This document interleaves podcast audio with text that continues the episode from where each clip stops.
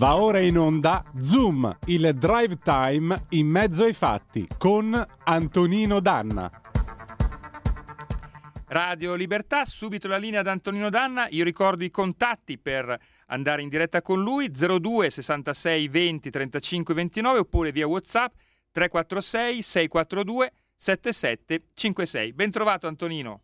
Grazie condottiero mio condottiero Giulio Cesare Carnelli, amiche e amici miei, ma non dell'avventura, buonasera, siete sulle magiche, magiche, magiche onde di Radio Libertà, questo è Zoom, il drive time in mezzo ai fatti, io sono Antonino Danna e questa è la puntata di venerdì 20 maggio dell'anno del Signore 2022. Cominciamo subito la nostra trasmissione ricordandovi come al solito, date il sangue, in ospedale il sangue serve sempre, Salverete vite umane e chi salva una vita umana salva il mondo intero, non dimenticatelo mai. Secondo appello, andate su radiolibertà.net, cliccate su Sostienici e poi abbonati e troverete tutte le modalità per sentire questa radio un po' più vostra. Si va dai semplici 8 euro della Hall of Fame fino ai 40 euro mensili del livello creator che vi permetteranno di essere coautori e co-conduttori di una puntata del vostro show preferito col vostro conduttore preferito. Adesso devo anche fare una comunicazione di servizio perché eh, c'è una, um, un'informazione che vi devo dare a proposito della scuola di formazione politica della Lega. Vi devo dare questa comunicazione se riesco ad acchiapparla tra le tante carte che ho dovuto spillare fin qua. Vediamo se ce la facciamo. No, non ce la facciamo. Vabbè. Le la diamo dopo il pezzo musicale. Allora, ne, ieri è mancato Vangelis. Vangelis è stata una figura gigantesca della musica contemporanea, era un uomo che ha capito molto bene l'uso dell'elettronica, ha aperto veri e propri scenari. E allora lo salutiamo con un pezzo che è nella memoria di tanti, perché questa è in realtà una cover del brano originale. New American Orchestra Blade Runner, titoli di coda 1982, andiamo.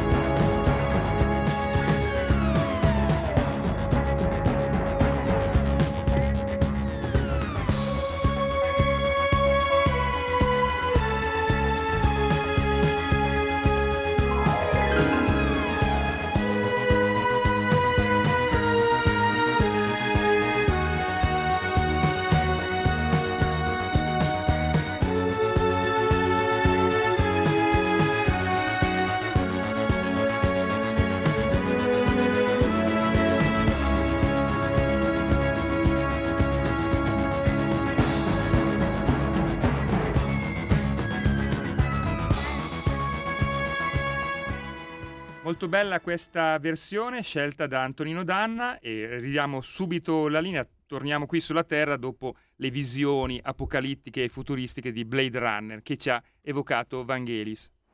Beh, non era solo il momento futuristico di Blade Runner, pensate che nel 1985 questo pezzo, appunto, i titoli di coda di Blade Runner di Vangelis reinterpretati dalla New American Orchestra, venne usato come colonna sonora del video di presentazione dell'Alfa 75 a Balocco sulla pista di collaudo dell'Alfa Romeo. Se voi lo cercate su YouTube, c'è l'Alfa 75 quadrifoglio verde che corre sulla pista di Balocco, guidata da Eddie Civer e Riccardo Patrese, che non hanno bisogno di presentazioni, proprio con questo pezzo di Vangelis. A quel tempo era il futuro e probabilmente lo è ancora Vangelis, lo sarà sempre perché quando si diventa un classico si va fuori dal tempo e quando sei fuori dal tempo ti puoi permettere qualsiasi lusso. Siete sempre sulle magiche, magiche, magiche onde di Radio Libertà, questo è sempre Zoom, il drive time in mezzo ai fatti. Antonino Danna al microfono con voi. Allora, comunicazione per chi ci sta ascoltando. Riprende domani e prosegue domenica la settima edizione della scuola politica della Lega. Appuntamento a Milano al centro congressi di Palazzo Castiglioni in Corso Venezia 47. I temi trattati saranno fisco, lavoro, previdenza, comunicazione politica. La sala sarà aperta ai giornalisti sabato 21 maggio dalle 14.45 alle 16 per l'intervista del direttore del TG2 Gennaro San Giuliano a Matteo Renzi e a seguire dalle 17.15 alle 18.30 per il confronto moderato dal direttore del Corriere della Sera Luciano Fontana con il sottosegretario Tiziana Nisini, l'onorevole Claudio Durigon, il presidente di Confedilizia Giorgio Spaziani Testa.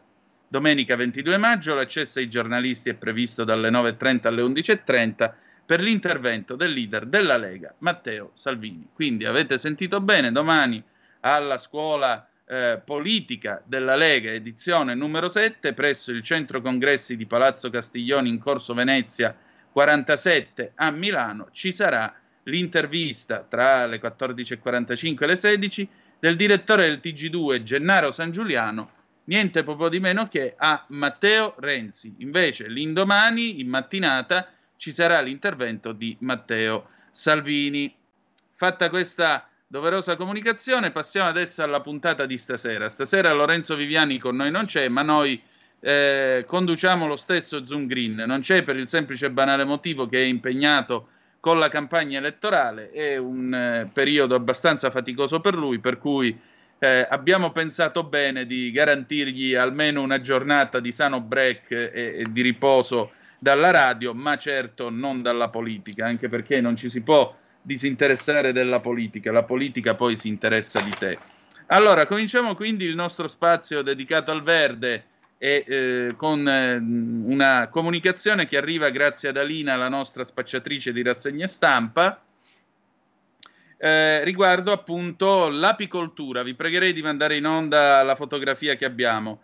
Eh, giornata delle api, al via un progetto di comunicazione Fedagripesca per accrescere la conoscenza del miele. Vogliamo dar vita a una nuova narrazione del miele, non più solo un alimento salubre ed energetico, ma un testimone della straordinaria biodiversità del territorio italiano e della cultura qualitativa delle nostre produzioni agroalimentari. Così Giorgio Mercuri, presidente Fedagri Pesca Conf Cooperative, ha tenuto oggi a battesimo in occasione della giornata mondiale delle api, di cui a margine vi ricordo abbiamo parlato per due puntate con la nostra Paola D'Amico, eh, la prima iniziativa del progetto ge- biennale Generazione Honey, finanziato dal Ministero delle Politiche Agricole e presentato da Agri Rete Service, società di sistema di Fedagripesca, in collaborazione con le cooperative e associazioni di miele in cooperativa.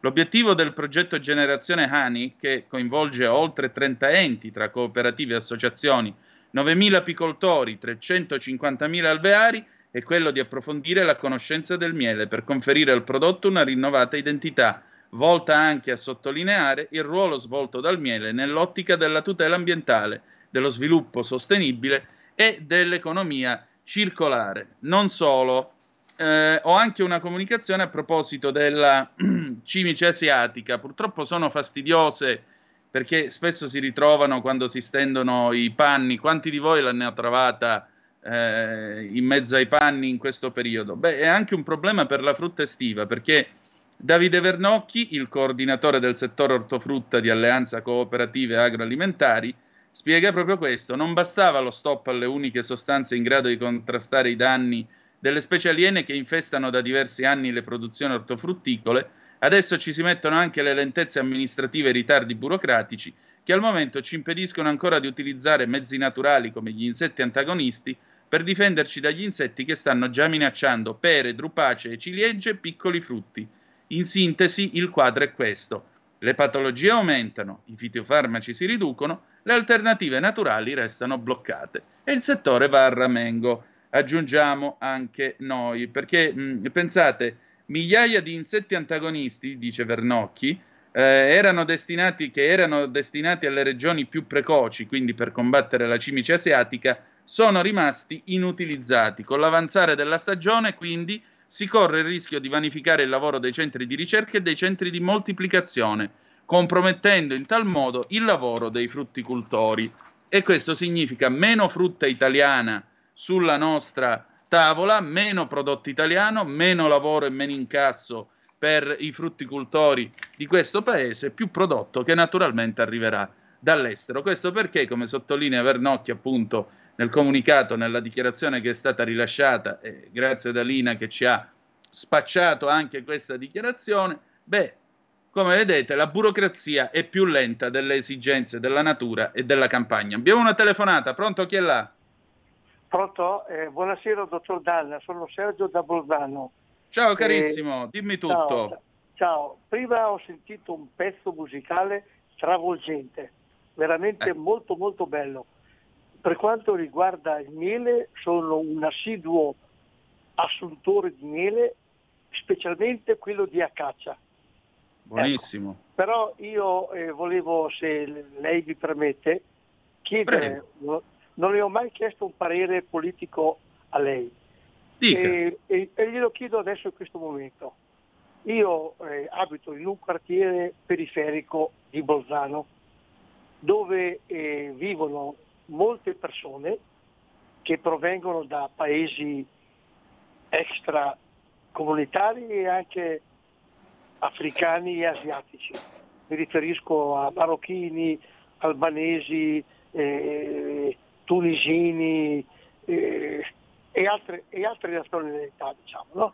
E sono tutte persone che si sono introdotte bene, lavorano e io sono felice perché se sono persone che lavorano e portano avanti il pane alla loro famiglia in maniera onesta, io sono felice. Ecco, politicamente queste persone sono molto restie a dare un parere sulla situazione attuale che c'è, sulla guerra ucraina-russa. Però, dottor Dana, io ho intuito una cosa tutte queste persone, lo dico sinceramente, tutte queste persone sono contro la Nato e contro gli Stati Uniti d'America. E adesso io vi chiedo il perché. Se lei è capace di darmi una risposta, la ringrazio. Buona conduzione e buona giornata.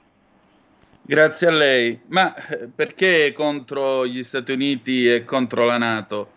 perché alle volte gli Stati Uniti d'America con dei regimi oppressivi hanno fatto tranquillamente affari o hanno avuto modo di dialogare o di sostenerli, né più e nemmeno, né più e nemmeno. Però vede, eh, qui possono dire di essere contro la Nato e contro gli Stati Uniti, altrove non potrebbero.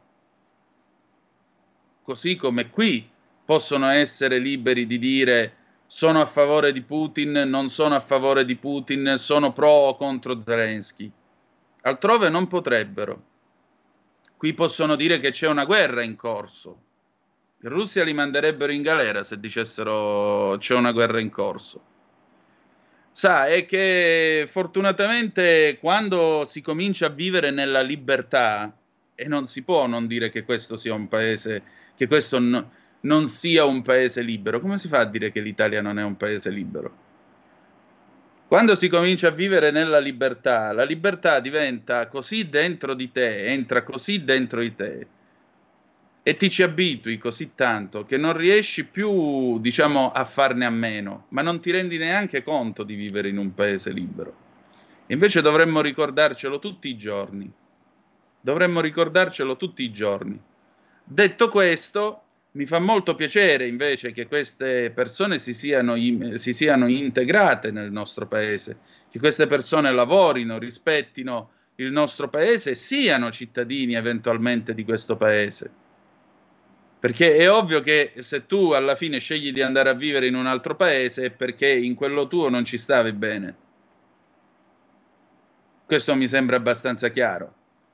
Per cui se vieni qui, visto che al tuo paese non ci stavi bene, qui abbiamo certi usi e costumi.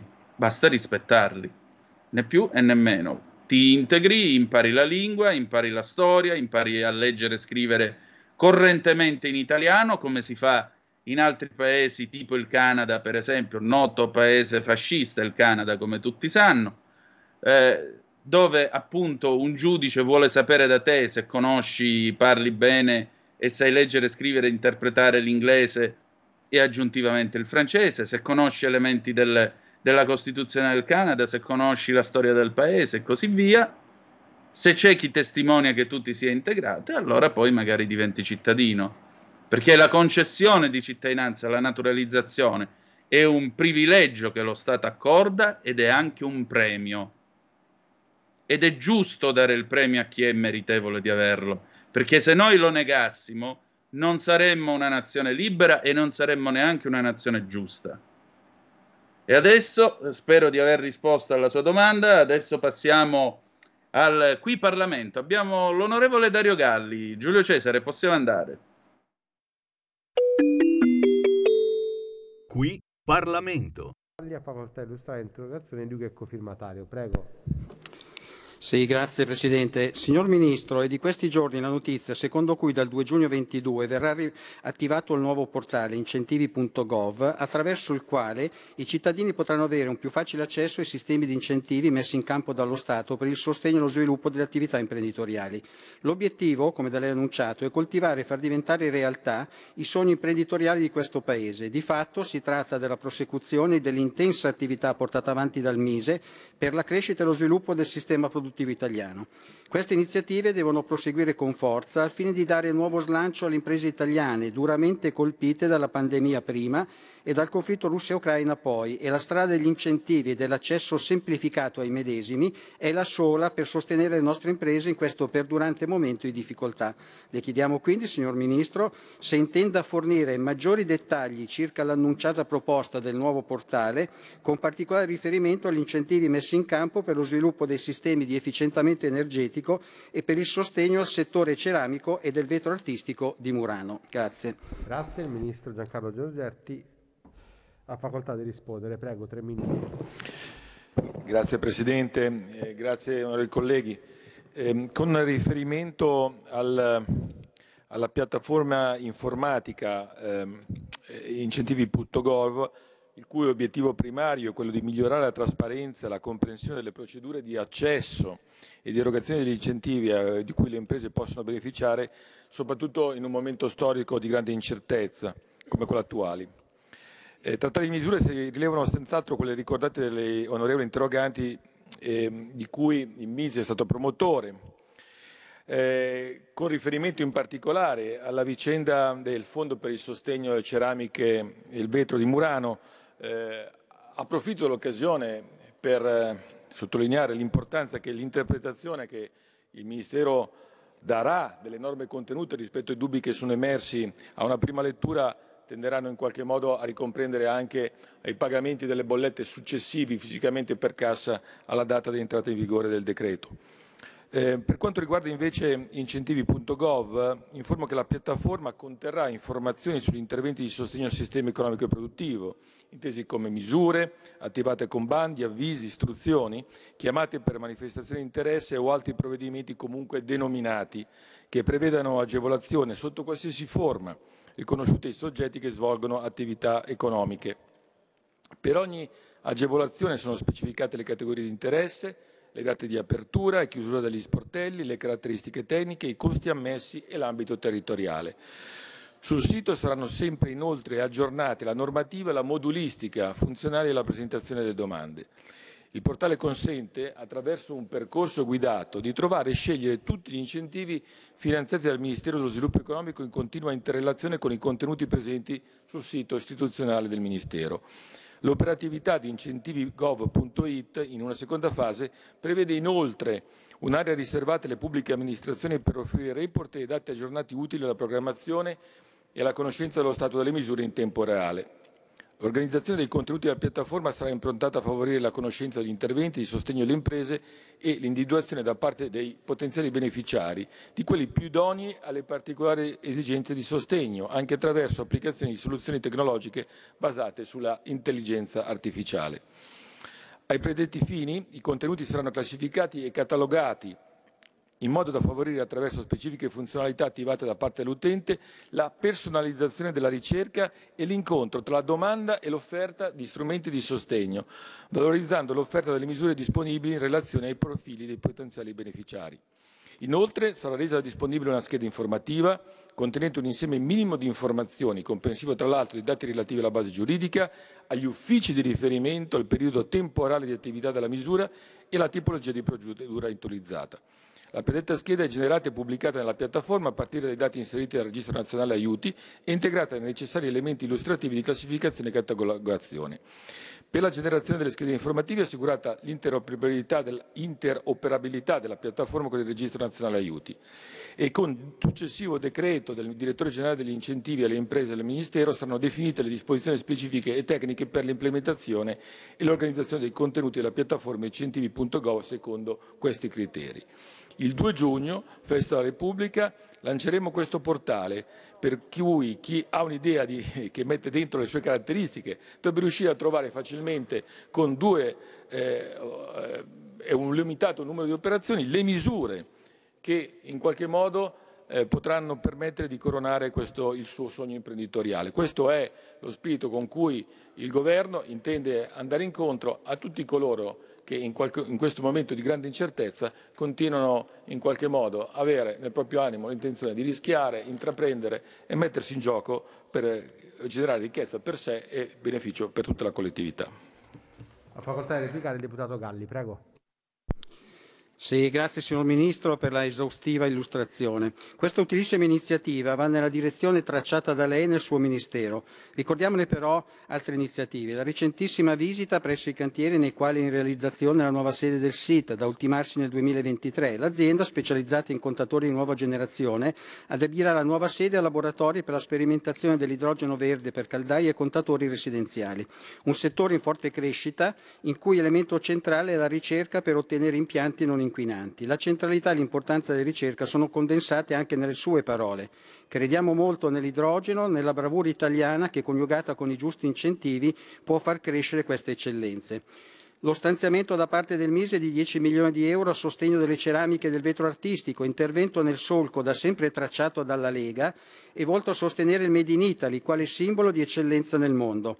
È un segnale di attenzione verso le imprese della ceramica e del vetro artistico di Murano che, dopo essere state messe a dura prova dalla crisi legata al Covid, si trovano adesso a fronteggiare le conseguenze del conflitto in Ucraina come l'aumento dei costi energetici e delle materie prime. Come... Qui Parlamento. Abbiamo deciso nuove assunzioni e tutele legali per le forze dell'ordine. Abbiamo destinato 27 milioni al fondo per l'autismo. Sono le risposte concrete ai problemi degli italiani. Scrivi il codice D43 nella dichiarazione dei redditi. Dona il 2 per 1000 alla Lega. Non ti costa nulla, ma per noi vale molto. Il tuo sostegno vale 2 per 1000. Messaggio autogestito Lega per Salvini Premier.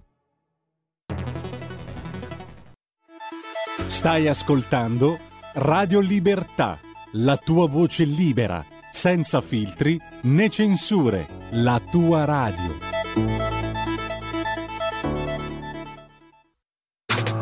Stai ascoltando Radio Libertà. la tua voce libera, senza filtri né censura. La tua radio.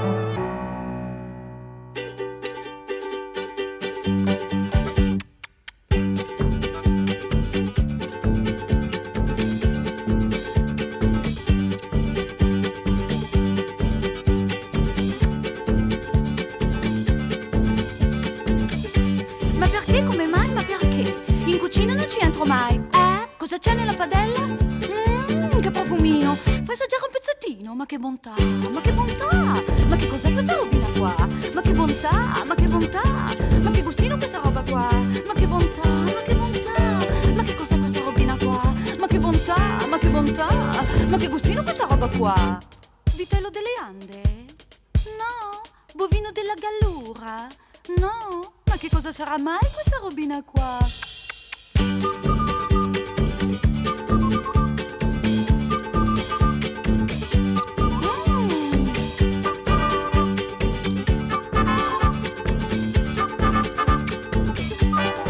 Perché? Come mai? Ma perché? In cantina non ci vengo mai. Eh? Bello questo vino! Vino di una volta! Fai assaggiare un goccettino, ma che bontà! Ma che bontà! Ma che cos'è questa robina qua? Ma che bontà! Ma che bontà! Ma che gustino questa roba qua? Ma che bontà! Ma che bontà! Ma che cos'è questa robina qua? Ma che bontà! Ma che bontà! Ma che gustino questa roba qua? Parolo delle langhe? No? Aleatico dell'Elba? No? Ma che cosa sarà mai questa robina qua?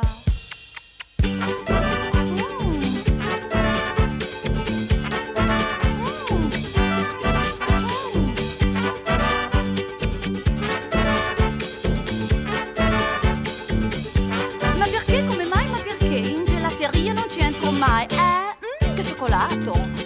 Dammi un cucchiaino! Fai assaggiare un pochettino, ma che bontà! Ma che bontà! Ma che cos'è questa robina qua? Ma che bontà! Ma che bontà! Ma che gustino questa roba qua?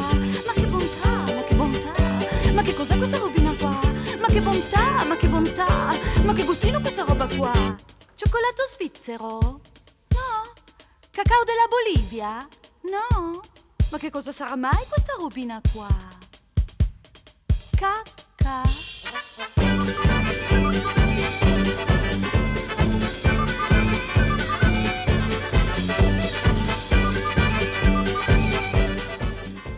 Radio Libertà, ridiamo subito la linea ad Antonino Danna, abbiamo appena finito di ascoltare Mina con Ma che bontà. Esatto, era il 1977 e questa canzone, ma che bontà, alla fine si scopre che cosa sia questa bontà, cacca. E naturalmente, anche se vi ho spoilerato il finale della canzone, ci serve per introdurre l'argomento che stiamo per affrontare, perché eh, a proposito di varie bontà che ci vengono scambiate, intanto potete vedere sul canale 252 del Digitale Terrestre o anche sulla nostra app o la pagina Facebook eh, l'amico Francesco Bocchetto che ci manda una foto mentre ci sta ascoltando con la sua bella radio DAB che sta collaudando adesso. Speriamo funzioni bene, Francesco. Allora, eh, e grazie per la foto. Allora, ehm, c'è una dichiarazione che vi voglio leggere e poi vi presento l'ospite di stasera. Il Nutri-Score non può rappresentare una soluzione al bisogno di informazioni su un alimento da parte del consumatore. Il sistema a semaforo non prende in considerazione la frequenza con la quale si consuma un alimento, la porzione che si consuma, la dieta, il fabbisogno individuale, tantomeno la differenza tra piccoli produttori artigianali e le grandi aziende o alimenti semplici ed elaborati. Come ribadito da più parti, anche al meeting organizzato dallo European Food Forum sull'argomento, l'etichettatura deve aiutare i cittadini a fare scelte a favore della loro salute e basarsi su un sistema scientifico che prenda in considerazione le specificità dei prodotti e delle diete analizzando gli aspetti a 360 gradi. Il Nutri-Score invece conduce il consumatore verso scelte errate. La Lega continuerà a battersi a Bruxelles come a Roma a tutela delle nostre eccellenze e dei nostri consumatori. Sapete che il Nutri-Score è questo sistema simile, diciamo così, anche alle etichette che trovate sugli elettrodomestici per eh, caratterizzare e valutare la salubrità del prodotto. In Francia la cremina industriale con 3.000 conservanti dentro viene indicata con la A, mentre invece il prosciutto di Parma viene indicato con la D perché non si sa perché sarebbe meno salutare. Allora io voglio eh, introdurre e voglio salutare l'ospite di stasera, che è l'autore della dichiarazione che avete appena ascoltato, è l'onorevole Marco Dreosto, 53 anni, friulano di Spilimbergo in provincia di Pordenone, già manager di una delle più importanti aziende italiane dell'automotive, ha iniziato a fare politica nei primi anni 2000. Dal 2019 è deputato per la Lega all'Europarlamento.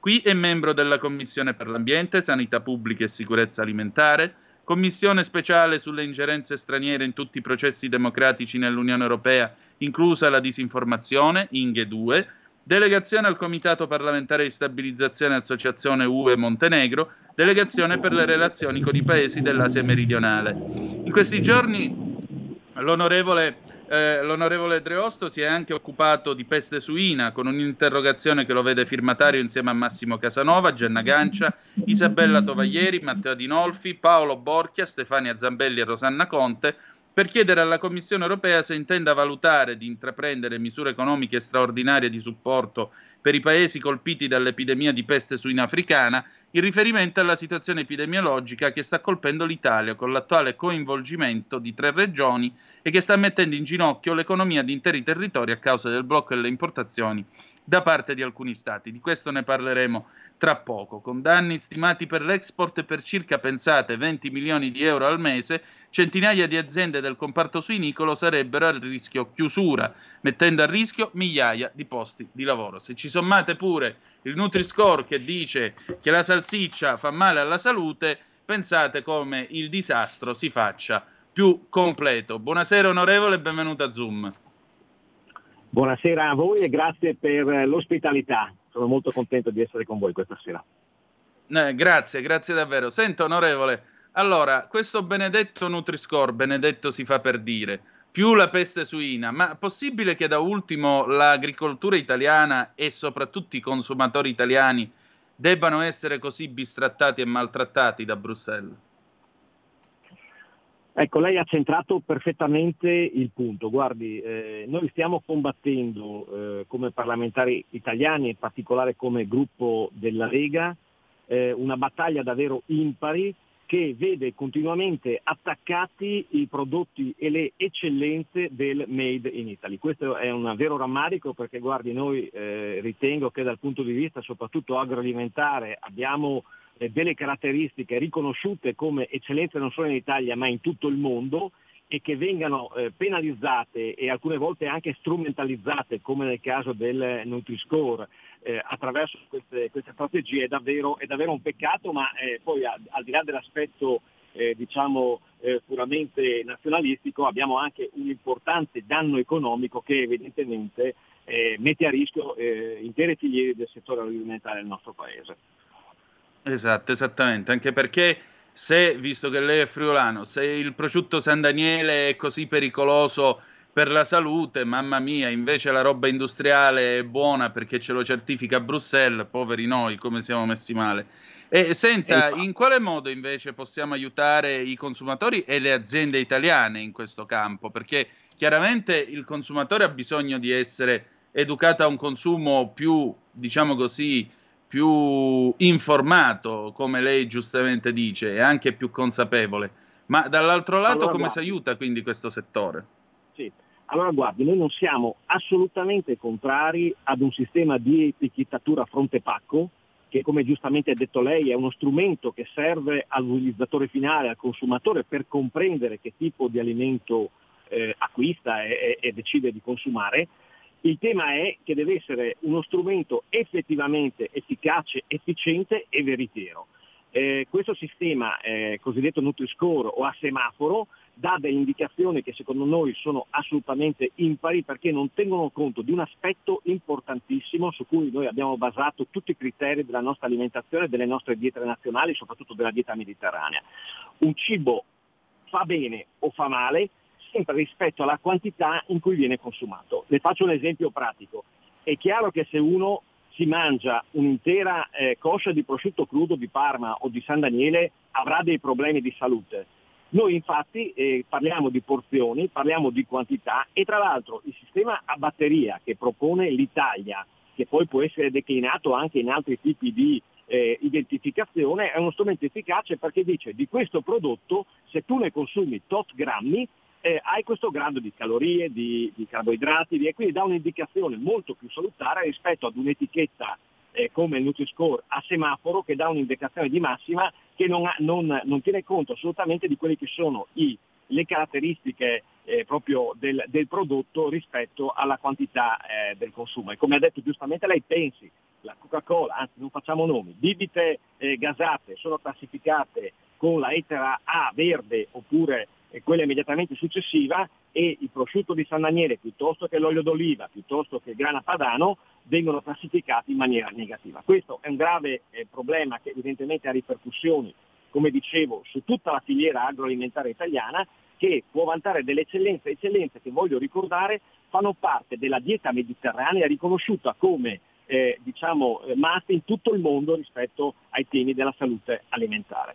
Eh, noi al Parlamento europeo stiamo sostenendo ormai da eh, diverso tempo una battaglia importantissima, vi devo dire anche che eh, è una battaglia difficile perché è in parte eh, anche contro le grandi multinazionali che ovviamente hanno tutto l'interesse a spingere su prodotti di largo consumo rispetto magari a prodotti di nicchia e di qualità come quelli che difendiamo noi. Però devo dirvi anche che la Commissione europea che si è impegnata appunto entro fine anno a determinare quale sarà il sistema di etichettatura più efficace ha, ed efficiente ha eh, diciamo, iniziato a eh, commissionare degli studi scientifici che in questa prima fase ci danno nettamente ragione, cioè sostengono che questo sistema di etichettatura Nutri-Score non è assolutamente così efficace e non è efficace quanto invece è bello dal punto di vista eh, diciamo grafico perché è chiaro che il consumatore che vede un prodotto eh, con un semaforo ha la parvenza di acquistare qualcosa di salo che non sa. Poi effettivamente dal punto di vista scientifico non ci sono le basi che sostengano queste tesi. Onorevole, abbiamo una telefonata allo 0266203529, Le, la prendiamo subito. Pronto chi è là? Buonasera, salve, sono Enrico dal Parco del Cilento, Campania, perché nella nostra Ciao. bellissima Italia, ciao, nella nostra bellissima Italia l'agroalimentare e i, pro- i prodotti genuini, come prima si parlava del miele, c'è il prosciutto nel Parco del Cilento, ci sono le sopressate, c'è la palanchina come vini, c'è la, la mozzarella con la mortella, tante bellissime cose che però purtroppo gli agricoltori del Parco del Cilento, bellissima area della Campania, Italia, la stessa Italia che dell'Emilia Romagna, è poco tutelata e poco attenzionata, per cui ci farebbe piacere che ci sia una maggiore attenzione nei vari livelli istituzionali, compreso il livello istituzionale europeo di Bruxelles, dove l'onorevole amabilmente e efficientemente opera con grande serietà. Grazie. Beh, il Nutri-Score riguarda anche voi, anche i vostri prodotti. Tra l'altro, già che ci siamo nella zona eh, del Cilento, da dove hai chiamato tu, per esempio a Novi Velia, su si fa la sagra Remortedda, dove c'è la sagra delle mozzarelle. Se non sbaglio, dovrebbe essere in settembre, non vorrei sbagliarmi. Mozzarelle anche di bufala. Anche queste finiscono in questo brobrio che è il Nutri-Score e giustamente il prodotto locale, giustamente si fa per dire, il prodotto locale viene classificato come prodotto con una votazione bassa, mentre invece il prodotto GDO chiaramente finisce per avere una valutazione un po' più alta proprio per orientare il consumatore. E questo mi sembra subdolo, onorevole. Ma assolutamente sì, infatti noi contestiamo il, il metodo, cioè non entriamo nella, nella, nell'utilizzo, anzi siamo, ripeto, favorevoli affinché vi sia eh, una maggiore informazione, anzi la chiediamo noi stessi, pensi che noi abbiamo chiesto addirittura che nei prodotti vengano indicate anche le origini dei, dei, del, del, del, prodotto, quindi degli ingredienti, no? siamo talmente attenti a difendere quelle che sono le peculiarità dei territori che chiediamo che nei prodotti, faccio l'esempio, la mozzarella di bufala che viene eh, prodotta in una regione, noi pretenderemmo che in quella mozzarella di bufala ci fosse addirittura l'origine del latte, cioè questa è una battaglia che noi stiamo facendo proprio esatto. a difesa dell'agricoltura e a, di, a difesa dei produttori. Purtroppo, devo dirle, lei l'ha centrato il problema, qui abbiamo una battaglia importante contro certe multinazionali che hanno tutto l'interesse a promuovere, pro, promuovere, prodotti di larga scala e anche di basso costo, ovviamente facendo grandi margini, a discapito di prodotti di eccellenza come quelli che noi abbiamo in tutta la penisola, perché lei, voi l'avete detto, abbiamo fatto l'esempio dei nostri prosciutti di, del nord piuttosto che dell'olio d'oliva che però che de, che è del sud, però tutta la penisola ha eh, una ricchezza di eccellenze nell'agroalimentare che ci invidiano in tutto il mondo. Noi dobbiamo difenderle veramente con i denti, devo dirle anche che c'è una sinergia importantissima con eh, il nostro eh, Ministero dell'Agricoltura, in particolare con il sottosegretario Centinaio che è venuto a Bruxelles a difendere le tesi eh, dell'Italia e sostenendo appunto che eh, questo tipo di etichettatura non deve assolutamente penalizzare quelli che sono i nostri prodotti. Noi abbiamo delle eccellenze, voglio ripeterlo, voglio essere tediante, però che vanno difese eh, con i denti. Noi ce la stiamo mettendo tutta, non è facile perché, ripeto, stiamo combattendo contro anche paesi, parlamentari di paesi che evidentemente non hanno interessi come i nostri a difendere questi prodotti, le multinazionali che hanno un peso specifico importantissimo, però questa battaglia noi la stiamo portando avanti convintamente e abbiamo i primi risultati, nel senso che dal punto di vista scientifico, quindi non lo dice il parlamentare, non lo dice il sottosegretario, lo dice la scienza, questa etichettatura Nutri-Score non è efficiente ed efficace per dare indicazioni effettivamente eh, utili al eh, buon consumo da parte dei consumatori. E noi eh, continuiamo a, a, perseguire questo obiettivo eh, augurandoci che eh, ovviamente la Commissione europea ascolti le nostre considerazioni, ma anche il governo italiano si sta attivando in maniera efficace, devo dire in questo modo. Ecco, siamo in chiusura onorevole, io però vorrei chiederle una battuta sul caso peste suina che abbiamo sempre seguito qui in questo spazio del venerdì della nostra trasmissione. Vorrei ricordare a chi ci ascolta, se uscite a fare un'escursione nei boschi, magari anche con i cani, e incrociate un cinghiale morto, a maggior ragione tenete i cani lontani dal cinghiale. La peste suina non, eh, non colpisce l'uomo, però eh, in questo caso, in ogni caso, chiamate la forestale perché intervenga e rimuova la carcassa. Tornando a noi, questa peste suina, onorevole, che cosa si può fare? Allora guardi, eh, io iniziato, ho iniziato ad occuparmi di peste suina eh, tre anni fa, quando sono arrivato a Bruxelles e in Belgio c'era la peste suina e avevamo fatto un'indagine per capire come era arrivata in Belgio la peste suina. Eravamo molto preoccupati perché io abito in una regione del nord-est e siccome l'origine della peste suina nell'est Europa, eravamo quasi certi che le prime regioni, se, avesse, eh, se, se, se la peste suina fosse arrivata in Italia a, ad essere colpite, sarebbero state quelle eh, più ad est del nostro paese. E abbiamo iniziato a fare degli incontri proprio sul territorio, ma abbiamo fatto anche degli incontri a Bruxelles, perché quello che si può fare è, è abbastanza eh, semplice, purtroppo non è molto, ma e può essere efficace. La prima cosa è l'informazione, quella che lei ha dato è l'informazione che bisogna diffondere capillarmente non solo al mondo agricolo, al mondo degli allevatori, ma a tutto il mondo sociale che frequenta l'ambiente naturale, perché eh, la prevenzione e, l'allarme sono la prima, la prima, cosa che bisogna fare. Quindi la carcassa morta eh, è un indizio di, eh, eh patologico per l'animale che viene rinvenuto, generalmente, anzi sicuramente un cinghiale, se è in natura libera, dare l'allarme e quindi prevenire subito il diffondersi della malattia attraverso il prelievo della carcassa da parte di chi degli organi preposti. L'altra cosa importante che si sta facendo sono le recinzioni in alcune aree in cui eh, c'è evidentemente l'opportunità di poterlo fare per contenere il grande numero di cinghiali che oggi abbiamo nel nostro paese, abbiamo visto per esempio Roma ma ce ne abbiamo un po' in tutta la penisola.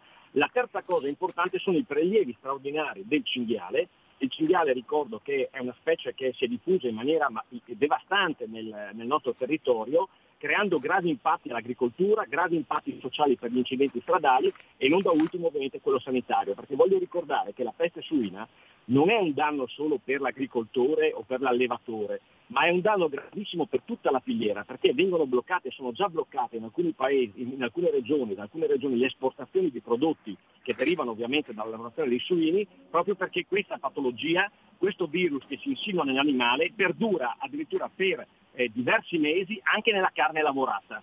E quindi è chiaro che se oggi produciamo un insaccato che, di un animale che non è dannoso per l'uomo, perché lei l'ha detto giustamente, la peste suina colpisce ed è eh, diciamo, letale solo nei suini, però se questo prodotto viene esportato, viene, può essere esportata anche la peste suina. L'altra cosa che dicevo appunto i controlli, i controlli che devono essere fatti attraverso tutti quegli strumenti che oggi noi abbiamo, quindi i prelievi selettivi eh, della specie cinghiale, attraverso, io voglio rivolgermi eh, al, al, mondo venatorio, al mondo dei cacciatori, che sono quelli che oggi conoscono meglio l'ambiente, che devono attivarsi per prelevare queste specie, che ovviamente sono in sovrannumero, l'abbiamo visto a Roma, ma l'abbiamo visto anche in grandi città, e quindi il contributo anche di, del mondo venatorio deve essere importantissimo e, e concludo solo dicendo che l'impatto non è solo per il settore agroalimentare, ma pensate, se il caso della Liguria, eh, che è una zona a vocazione turistica, è stata interdetta addirittura alle passeggiate, alle camminate, ai, eh, al turismo in bicicletta, quindi è un danno gravissimo anche per l'economia turistica. E quindi bisogna in tutti i modi intervenire con questi efficaci, però prima di tutto eh, l'osservazione sua è assolutamente pertinente, la formazione e l'informazione, cioè indic- eh, spiegare alle persone che se dovessero rinvenire un capo morto, una carcassa, eh, lì c'è il rischio di una contaminazione per cui vanno immediatamente allertate le forze eh, eh, dell'ordine o le forze preposte al controllo eh, sui vari territori. Onorevole, la ringrazio del suo tempo e spero di averla di nuovo in trasmissione da noi. Grazie. Grazie a voi e buon lavoro. Grazie ancora.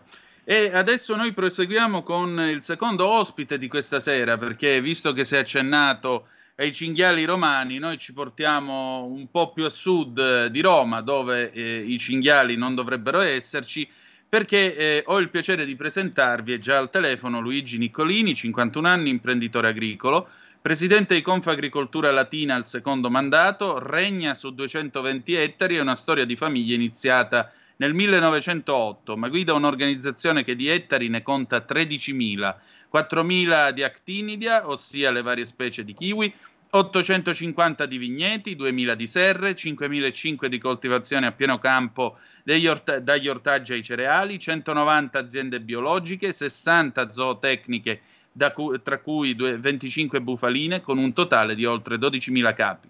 Una vera e propria potenza, anche se lui sospira e dice so bene che l'opinione pubblica ci vede come romantici con la camicia pesante a scacchettoni, ma è uno stereotipo di oggi. L'agricoltura in realtà è genetica, usa razionalmente le tecnologie, riduce il ricorso ai fitofarmaci, l'agricoltura determina la qualità del cibo ed è quello che mangiamo, nodi da sciogliere, un ambiente da preservare insieme con la legalità, come riporta il sito Bioeconomy. Nella nostra provincia i casi di caporalato deferiti all'autorità giudiziale rappresentano il 2,6% del totale nazionale. Sono episodi gravissimi che vanno eradicati dal nostro settore anche perché rischiano di penalizzare l'intero territorio ricco di eccellenze produttive e imprese che investono, perché lavoro e anche integrazione con tanti dipendenti dall'India e dal Bangladesh e una ricchezza generata, pensate, di circa 500 milioni di euro all'anno. Benvenuta a Zoom, Presidente, buonasera.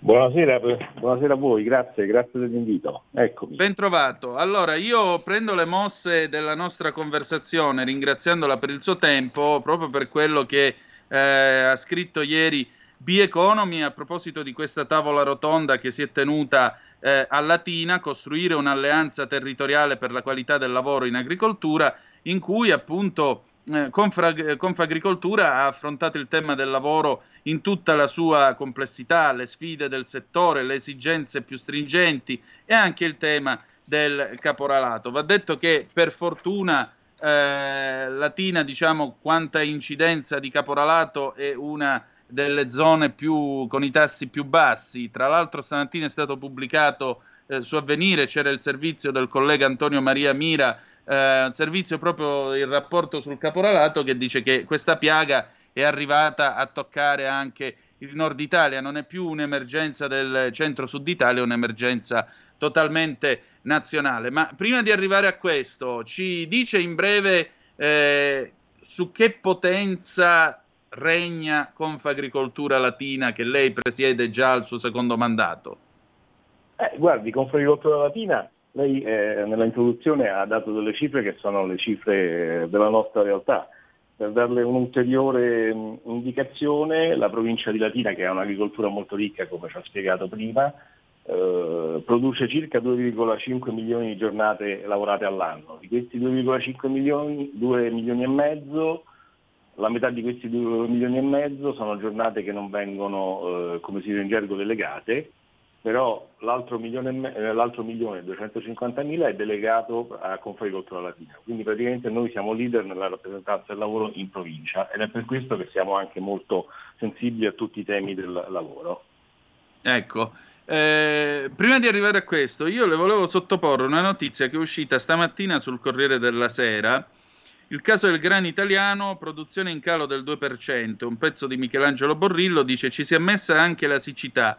Dopo la guerra in Ucraina che ha di fatto bloccato l'import di grano dall'est, la produzione italiana di frumento duro nel 2022 non aumenterà, anzi subirà un leggero calo, circa il 2%, faticando a raggiungere i 4 milioni di tonnellate superati di poco nella campagna precedente. Colpa della situazione climatica in Italia le recenti piogge potrebbero non risultare sufficienti a compensare la siccità dei mesi precedenti, anche alla luce dei ritardi delle semine e in considerazione dell'ondata di caldo che sta investendo il paese in questo anomalo eh, mese di maggio. Senta, ma mh, invece per quanto riguarda la sua zona, per quanto riguarda la produzione dei kiwi e anche la zootecnia, visto che avete anche le aziende bufaline, il tema dell'acqua e della siccità come si pone per voi? Ah, guardi, è molto importante perché qualsiasi tipo diciamo così, di variazione E se avete avuto dei cali, ovviamente. Beh, guardi, io, lei parlava dei cereali, io produco cereali personalmente e quindi la siccità ha influito negativamente sulla produzione, vede, anzi la produzione è ancora da farsi, però le prospettive diciamo così non sono buone, dovute alla stagione che è stata anomala sin dall'inizio, sin da quando si è seminato, fino ad oggi, come diceva lei, come ricordava esattamente, per il, la grande ondata di caldo che stiamo subendo proprio in questi giorni. Insomma. Nella mia zona, io registro quotidianamente le precipitazioni, le piogge, eccetera, all'appello mancano circa 400 mm di pioggia, quindi una situazione ah, che yeah. non esito a definire di siccità. Per quanto riguarda le altre culture, le più specializzate, lei citava il kiwi, beh, chiaramente il kiwi ha bisogno di essere irrigato e, e meno pioggia cade dal cielo e più, più fa bisogno di acqua ha bisogno, sicuramente e idem con patate anche le, aziende bufaline, nel senso che le bufale vanno alimentate con un mix di, di, di, di sostanze, tra cui fieno, mangimi, eccetera, eccetera, e se non piove questi, questi alimenti sono disponibili in misura minore, ovviamente. Certo, Presidente, io le chiedo 30 secondi di pausa, poi torniamo subito. Va bene. Stai ascoltando Radio Libertà la tua voce libera, senza filtri né censure, la tua radio.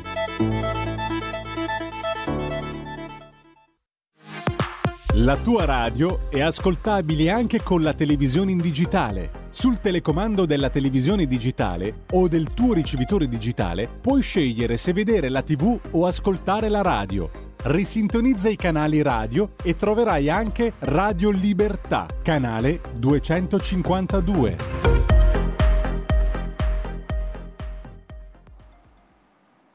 E rieccoci, siete di nuovo sulle magiche, magiche, magiche onde di Radio Libertà. Antonino Danna al microfono con gradito ospite il presidente di Confagricoltura Latina, Luigi Niccolini. Eh, signor Presidente, abbiamo parlato del tema delle difficoltà che vengono rappresentate quindi all'emergenza climatica, alla siccità. Lei stesso ha registrato un calo delle precipitazioni che crea un problema anche per la sua produzione cerealicola e anche per quanto riguarda il settore, eh, il settore dei kiwi. Ma eh, una, una, realtà che produce 500 milioni eh, di euro ogni anno di ricchezza, quest'anno quanto rischia di produrne in meno?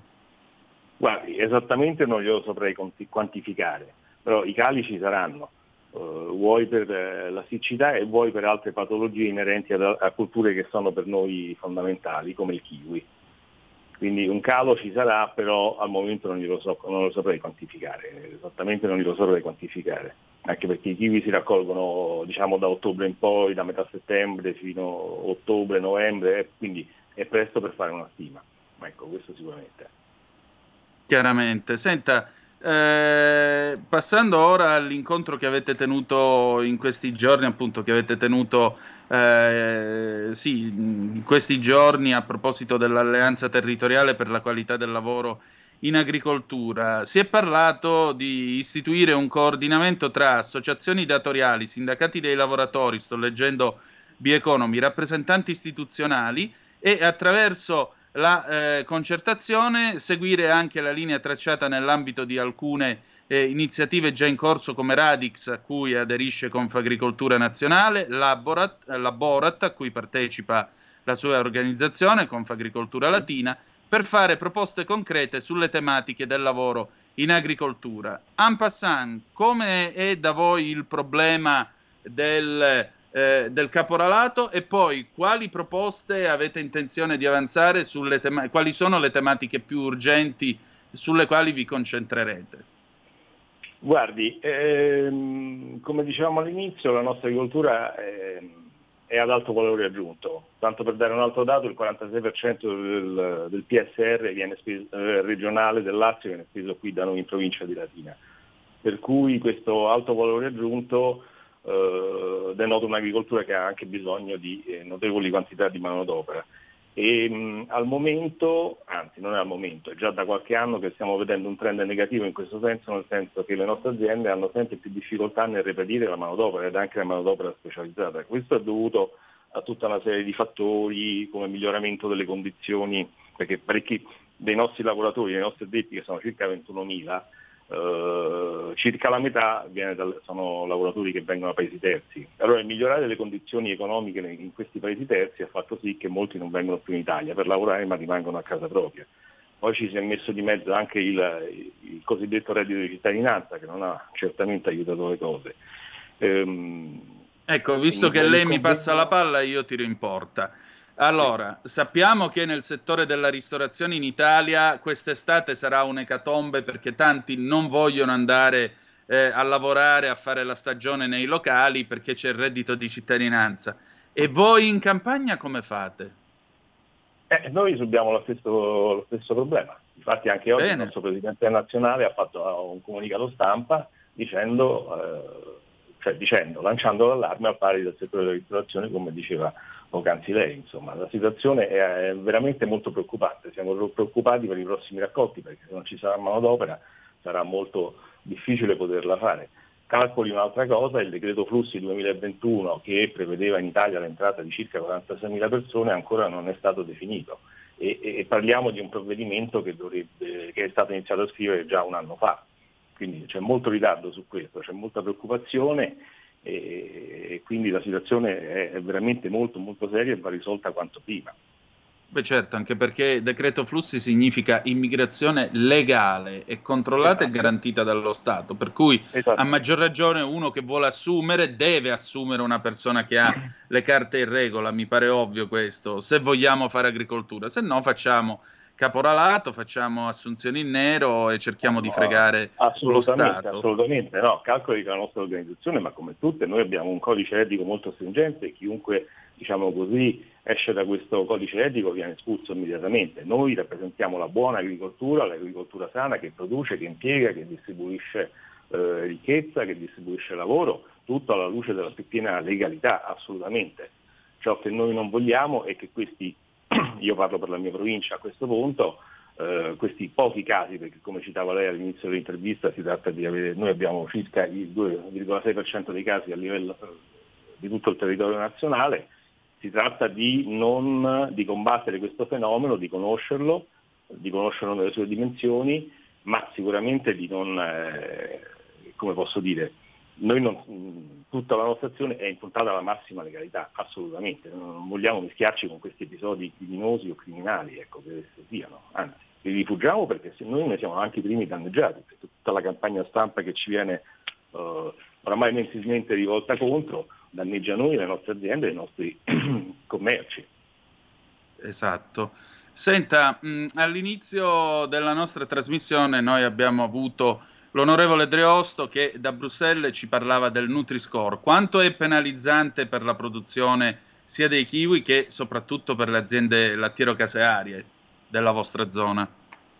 Beh, guardi, beh, ehm, Nutri-Score è un sistema penalizzante in toto, quanto no, incredibilmente rende la Coca-Cola più salutare rispetto al vino, per cui voglio dire, facendo questo esempio, riportandolo poi su tutti gli altri settori, è comunque un settore penalizzante nel latticino che magari sono prodotti no, come posso dire, un po' pesanti, eccetera, sarà ancora più penalizzante, ma è un sistema del tutto fuorviante che va assolutamente cambiato, perché non è possibile insomma, ragionare in questi termini. E la nostra organizzazione è contro il Nutri-Score. Certo, e mi sembra, mi sembra anche il caso. Senta, eh, proviamo a dire una cosa, una cosa positiva, lasciamoci con una cosa positiva. Quando, quali sono i prossimi prodotti freschi che arriveranno sulle, sulle tavole o sugli scaffali dei mercati e supermercati da, dalla zona di Latina in questo periodo? Che cosa comincerete a raccogliere o a distribuire? Guardi, in questo periodo noi abbiamo una grande produzione orticola anche in terra, per cui tutti i prodotti che troviamo nei nostri supermercati, nei nostri supermercati ecco, sono sempre disponibili, insalate, zucchine e quant'altro, eccetera. Fra poco, perché siamo adesso siamo oltre la metà di maggio, diciamo che fra pochi giorni già si inizia a vedere qualche melone, inizieremo con i cocomeri, eh, insomma tutta la frutta fresca estiva poi seguirà, quindi pesche e quant'altro per eh, diciamo, arrivare con i kiwi, poi ci sarà la vendemmia, anche questa che inizierà di, così nella seconda parte di agosto eh, per tutto settembre, quindi i prodotti sono questi. Come si, annuncia, come si annuncia l'annata, malgrado tutto? L'annata, eh, le dicevamo prima, è la siccità che ci, molto, ci, sta penalizzando. Non è possibile fare una previsione ancora, però la siccità sicuramente si sente. Insomma, proprio a vista si vedono che le culture non hanno quella vigoria e quella bellezza che dovrebbero avere. Ecco, capito? Questo. Speriamo bene allora. Signor Presidente, Speriamo io la ringrazio del suo tempo e della sua disponibilità. Grazie a lei, grazie a tutti voi. Al piacere di, di risentirci, grazie ancora. A presto, arrivederci, buona serata. Arrivederci. E adesso, eh, e adesso andiamo avanti e ci prepariamo a entrare, ad abbandonare diciamo, il dialogo sull'agricoltura e passare alla pagina dedicata alla politica estera del nostro paese.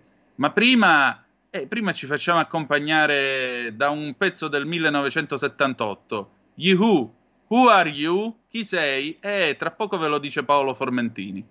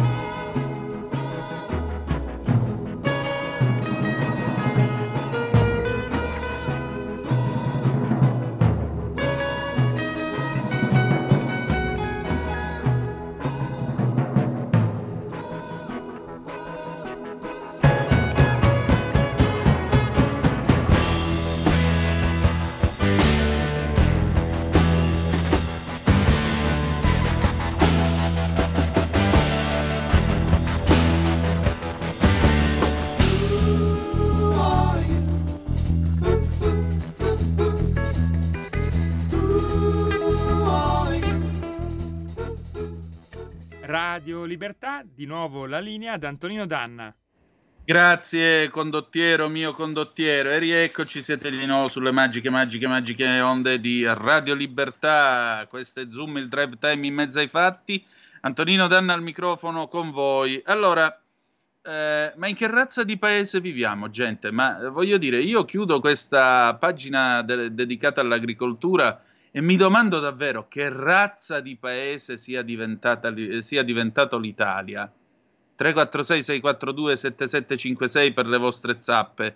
Cioè, eh, o WhatsApp che dir voglia, sì. Cioè, vi rendete conto, se io sono un imprenditore e voglio assumere, perché viene la stagione dei lavori in campagna, la raccolta, quello che volete voi, o non vengono a lavorare perché dicono chi me lo fa fare, io posso stare sul divano e prendermi il reddito, voglio dare lavoro legale, ti arriva l'immigrato che vuole lavorare, e quindi significa percepire una regolare paga con le marche, i contributi, le tasse pagate e tutto il resto, eh, ma il decreto flussi ancora non è firmato.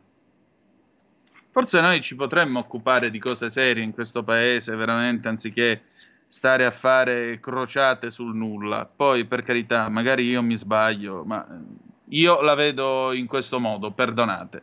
Allora, perché abbiamo messo, abbiamo messo i, gli who, who are you? Eh, perché eh, chi sei tu? Chiedono, si chiedevano giustamente gli who nel 1978 chi siamo noi, chi è l'Europa, che cos'è l'Europa. Beh, Paolo Formentini questa settimana ha, avuto, ha tenuto un intervento molto accorato su questo tema in Parlamento.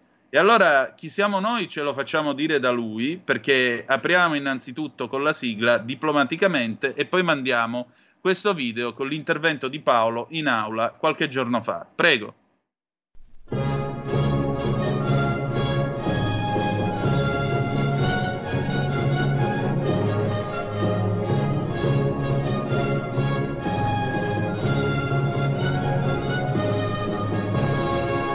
Diplomaticamente, la politica estera.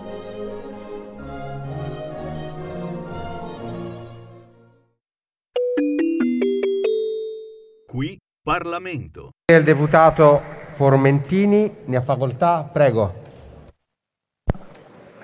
Grazie, grazie signor Presidente del Consiglio per aver portato a Washington quelle parole di pace che questo Parlamento le ha chiesto di portare. Grazie di cuore perché il nostro Paese è il Paese della mediazione, è il Paese che sa far parlare anche chi si odia. Lo abbiamo dimostrato per secoli. Noi siamo gli eredi dell'umanesimo, non dobbiamo mai dimenticarlo, non dobbiamo mai dimenticarlo perché se no scordiamo cos'è l'Occidente. Oggi tanto si parla di Occidente, ma mi lasci riflettere su questo concetto d'Occidente. Quale Occidente ci può essere se si cancellano le radici? Quelle radici che non sono state riconosciute, giudaico-cristiane, dall'Unione Europea e che la Lega ha sempre chiesto con forza di riconoscere. Quelle radici che la cancel culture vuole svellere come le statue di Cristoforo Colombo che invece dovrebbe essere un simbolo dell'unità transatlantica. Quindi qual è l'Occidente? Cos'è l'Occidente? Con forza possiamo dire che noi siamo l'Occidente, noi democrazie, noi due sponde dell'Atlantico, noi l'Europa dei popoli. E dico tutto ciò perché tornando alle radici noi possiamo portare quello spirito di dialogo, di pace nella trattativa verso il cessate il fuoco. Dalla mancata comprensione, dal mancato dialogo si è originata questa guerra, come tutte le guerre. Noi dobbiamo tornare invece a parlare. Ha citato l'incontro tra Austin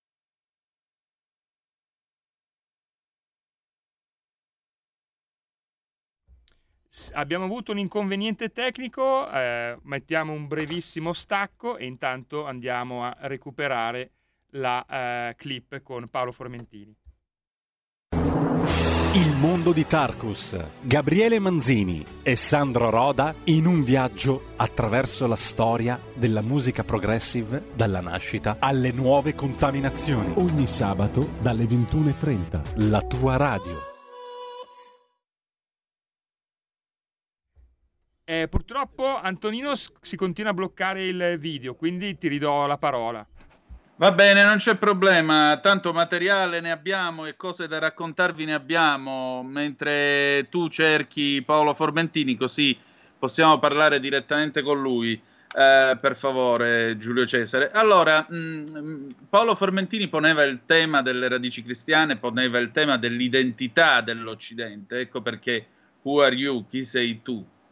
Chi siamo noi? Siamo l'Occidente. L'Occidente ha il peso, la storia e il prestigio che può mettere eh, sui piatti della bilancia proprio per far pendere eh, la bilancia della storia a favore della fine del conflitto in Ucraina e soprattutto diciamo la chiusura di questa drammatica guerra nella quale ogni giorno, ogni giorno il dolore viene spremuto da ambe le parti, da ambo le parti e non è, e non è francamente qualcosa di sopportabile. Vi dico, io ho letto quest'oggi un, un'intervista, se non sbaglio, uno degli inquirenti della Corte Penale Internazionale dove si parla di violenze commesse dai soldati russi anche su neonati, anche su minorenni, stupri, lo stupro usato come un'arma di guerra. Questa è una cosa che francamente mi, mi lacera l'anima, mi lacera la coscienza insieme con eh, le notizie dei massacri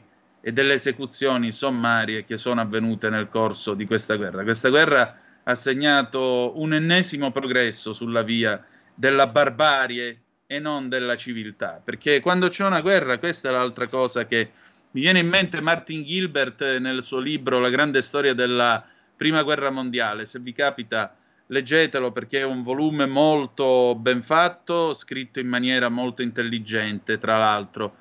E lui dice questo, l'Occidente quando, quando, quando, ricorda appunto l'ingresso della Gran Bretagna in guerra, quindi il 4 di agosto del, del 1914, dice eh, l'Occidente a questo punto avrebbe dedicato alla costruzione di armi e strumenti di morte tutta l'energia che negli anni precedenti invece aveva utilizzato per far progredire la civiltà. E qui mi pare che ancora una volta si stia facendo di tutto per costruire mezzi sempre più sofisticati, sempre più potenti, arsenali che si svuotano.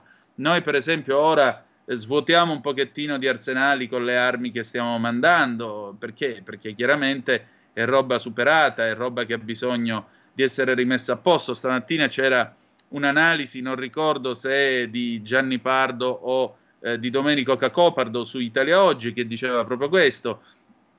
Ci teniamo stretti quei pochi aerei che abbiamo per la difesa del nostro spazio aereo, dopodiché l'Italia rifila tutto quello che di superato ha negli arsenali e lo manda giù in Ucraina e quindi ci sarà da riempirli di nuovo questi arsenali con armi più moderne, più efficienti.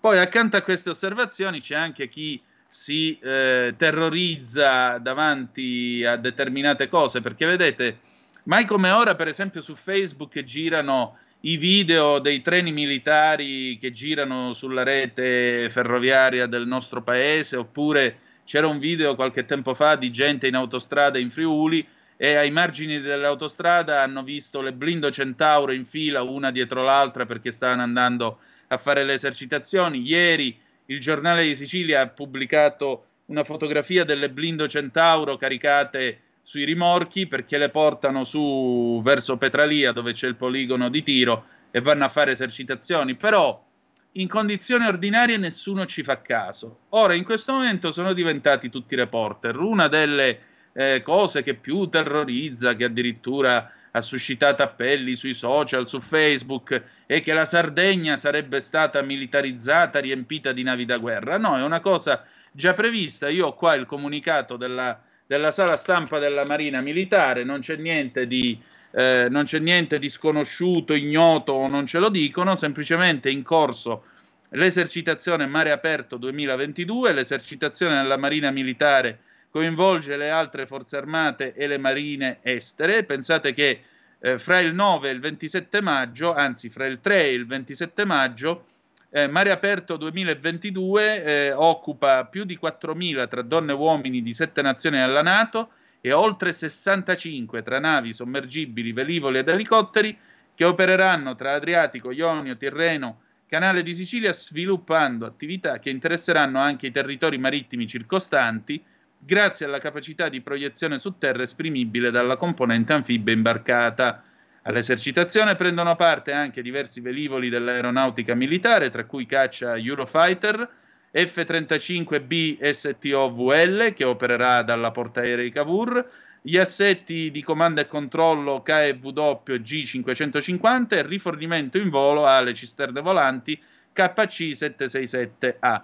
L'attività diretta dal comando in capo della squadra navale imbarcato sulla portaerei Cavour coinvolgerà lo staff della Brigata Marina San Marco e quelli delle diverse divisioni navali in cui si articola l'organizzazione operativa della Marina. Le forze in campo, questo per dirvi che cosa stanno facendo, le forze in campo si eserciteranno nel dominio marittimo, i cui connotati si sviluppano anche nei contesti aereo e terrestre e in quelli innovativi dello spazio e della cyber security, simulando scenari ad alta intensità e in veloce mutamento, attraverso cui verificare la capacità di intervento in svariate aree, dalla prevenzione e il contrasto di traffici illeciti alla lotta contro minacce convenzionali e asimmetriche, secondo uno scenario realistico con approccio centrato sul concetto di Multi-Domain Operations, MDO, ed esplorando nuove combinazioni di impiego delle forze assegnate. Tra queste l'Expeditionary Advanced Base Operations, EABO, in studio nella Marina Militare Americana per estendere il raggio d'azione delle forze marittime e controllare così zone di mare strategiche.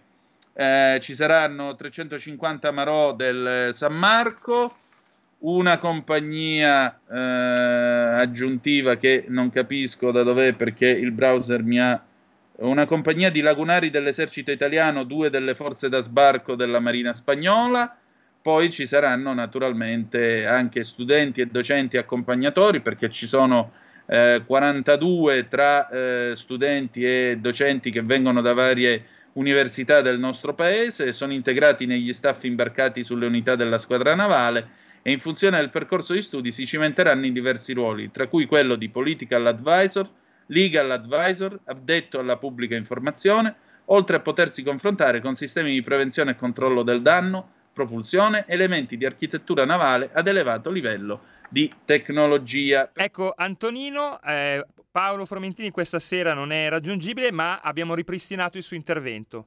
Benissimo, per cui come vedete non, non c'è niente di pauroso o non ce lo dicono, ma semplicemente c'è eh, la Marina Militare insieme alle altre marine alleate che sta svolgendo le grandi eh, manovre, diciamo così, le grandi manovre che si fanno in questo periodo, perché la stessa esercitazione è stata fatta anche l'anno scorso, già che ci siamo, per cui niente di preoccupante. Rivediamo allora, ritorniamo all'intervento di Paolo Formentini. Vai Giulio Cesare. Dimostrare che cos'è la libertà. Dobbiamo ritornare allo spirito dei padri fondatori, a quel grande sogno che 400 anni fa ha fatto nascere tutto.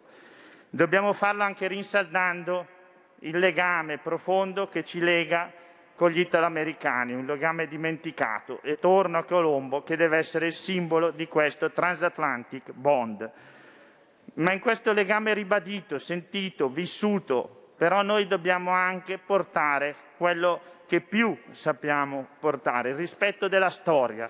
E allora Matteo Salvini, intervenendo prima al Senato, ha ricordato come 14 risoluzioni su 20 di condanna approvate l'anno scorso fossero risoluzioni di condanna di Israele. L'ONU si occupa di queste cose. Un ONU penetrato dalla Cina, un ONU che non sa più di essere garante dello Stato di diritto, delle libertà, un ONU smarrito che infatti non riesce ad avere un ruolo in questa crisi. E allora torniamo alle radici. Odessa ha detto Matteo Salvini, sia candidata per Expo 2030. Serve un suo intervento, signor Presidente del Consiglio, perché Mosca ritiri la propria candidatura e quella città martire, la città che ospitava prima della Seconda Guerra Mondiale una grande comunità di 180.000 ebrei, oggi erano il 30% allora della popolazione, oggi sono solo il 3% può essere un simbolo di rinascita nella riscoperta delle radici dell'Occidente tutto. E un pensiero va fatto appunto anche all'Organizzazione delle Nazioni Unite, nata con una grande ambizione, quella di portare la pace nel mondo, di portare la libertà, di diffondere la democrazia. Oggi purtroppo con la penetrazione della Cina noi vediamo che non solo l'ONU ma anche l'OMS per esempio non riescono più a prendere queste posizioni. E allora oggi è Kiev e domani chissà potrebbe essere Taiwan, quella Taiwan, Taipei che non può partecipare ai lavori dell'Assemblea generale dell'OMS. Anche qui come Italia dovremmo cercare di portare la voce della libertà e della democrazia, quello in cui tutti noi crediamo. E solo così allora potremo tornare davvero a quella sicurezza alimentare, a pensare all'Africa che soffre e soffrirà ancora di più in seguito a questa crisi, a quei 200 milioni di africani che faranno la fame nei prossimi mesi e cercheranno di arrivare in Europa tramite il deserto, tramite il mare, morendo a migliaia. Impediamo tutto questo, possiamo impedirlo solo se si riesce a far sedere al tavolo Russia, Ucraina e l'Occidente tutto che sostenga questi due paesi nello sforzo il cui simbolo iniziale potrebbe, come giustamente ha detto, essere lo sminamento del Mar Nero e finalmente riaprire l'export dal porto di Odessa. Questo dobbiamo fare, essere concreti. La Lega sa esserlo concreta, lo è sempre stata. I tanti no che abbiamo sentito in questo Parlamento non appartengono alla Lega. La Lega è la Lega del fare, la Lega che oggi dice cerchiamo l'energia secondo tutti i canali, le fonti che abbiamo, non solo tramite gli occhi coperti da fette di salame dell'ideologia, quell'ideologia che ci vuol dire che già oggi solo con le rinnovabili noi potremmo essere indipendenti, non lo saremo. Adesso ci serve il gas, non bisogna avere paura di dirlo, bisogna anzi ribadirlo con forza. Ed è per questo che in Commissione Esteri stiamo facendo una battaglia con una risoluzione a favore del gasdotto ISMED che unirebbe tre democrazie. E anche qui una novità di rilievo nel panorama dell'approvvigionamento energetico nazionale. Purtroppo il tempo è poco, però ho voluto argomentare con lei perché sono convinto che solo tornando alle radici l'Italia potrà tornare ad essere il paese della pace, del lavoro e di una ripresa economica senza pari. Grazie per tutto quello che ha fatto e continuiamo insieme a difendere l'Italia. Grazie. Qui Parlamento. La radio è sempre di più ovunque. Io la radio la ascolto in auto con tutti i nuovi programmi, perché ho la radio DAB. E tu? Io al lavoro ascolto la radio dal mio computer. E tu? Io a casa l'ascolto dalla mia TV. E tu? Io l'ascolto dal mio telefonino, con Radio Player, l'app delle radio italiane. E tu? Io la radio l'ascolto con lo smart speaker. Oggi 35 milioni di italiani ascoltano la radio così. E tu? La radio, ovunque, sempre di più. Anche Radio Libertà è su Radio Player Italia.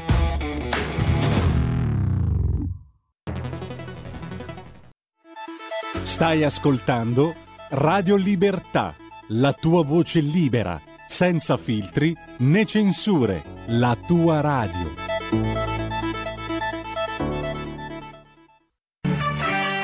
Cose dell'altro mondo, la rassegna stampa estera di Zoom. E rieccoci, siete di nuovo sulle magiche, magiche, magiche onde di Radio Libertà. Questo è Zoom, il drive time in mezzo ai fatti. Antonino Danna al microfono con voi per la rassegna stampa estera di Zoom. Cominciamo con eh, la BBC. Dal vivo il Donbass è sotto attacco, mentre invece i combattenti dell'acciaieria Azovstal a Mariupol si sono arresi. Il comandante del battaglione Azov ha dichiarato che, che, è stata completata l'evacuazione dei civili e dei soldati feriti eh, dall'impianto appunto Azovstal in quel di eh, Mariupol. Inoltre la Russia dichiara che almeno 2000 soldati sono quelli che si sono arresi all'Azovstal sin da lunedì scorso. Eh, il, l'esercito dell'Ucraina invece dichiara che l'esercito russo sta avanzando nelle aree di Lysychansk e, Severo, e Severodonetsk, eh, la eh, regione orientale di Luhansk. Inoltre la Russia ha intensificato i suoi bombardamenti della più ampia parte del Donbass utilizzando eh, diciamo, il, l'artiglieria pesante per danneggiare le difese attorno alla città di Donetsk. Inoltre la Russia ha bloccato la sua fornitura di gas naturale alla Finlandia eh, e questo a dichiararlo è eh, la compagnia statale eh, degli idrocarburi finlandese, la Gasum. I ministri delle finanze del G7 invece si sono accordati per altri 9 miliardi e mezzo di dollari, circa 8 miliardi di euro di aiuti finanziari per l'Ucraina, portando quindi l'impegno del G7 a 20 miliardi di dollari, circa 16 miliardi di euro. Ehm, inoltre, non soltanto, dice la BBC, non soltanto la Finlandia ha ricevuto comunicazione che non riceverà più gas naturale dalla Russia. Il mese scorso Gazprom ha tagliato le forniture a Polonia e Bulgaria dopo che eh, i polacchi e i, e i bulgari, eh, come la Finlandia, si sono rifiutati di pagare in rubli.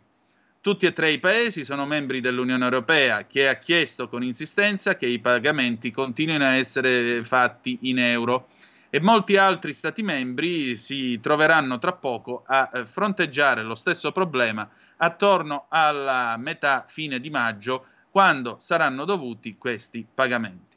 La richiesta della Russia è un, temp- è un tentativo per risollevare il rublo e naturalmente dare eh, sollievo alla sua economia in risposta alle sanzioni eh, occidentali. Bruxelles ha dichiarato di considerare queste azioni portate avanti dalla Russia come una forma di ricatto.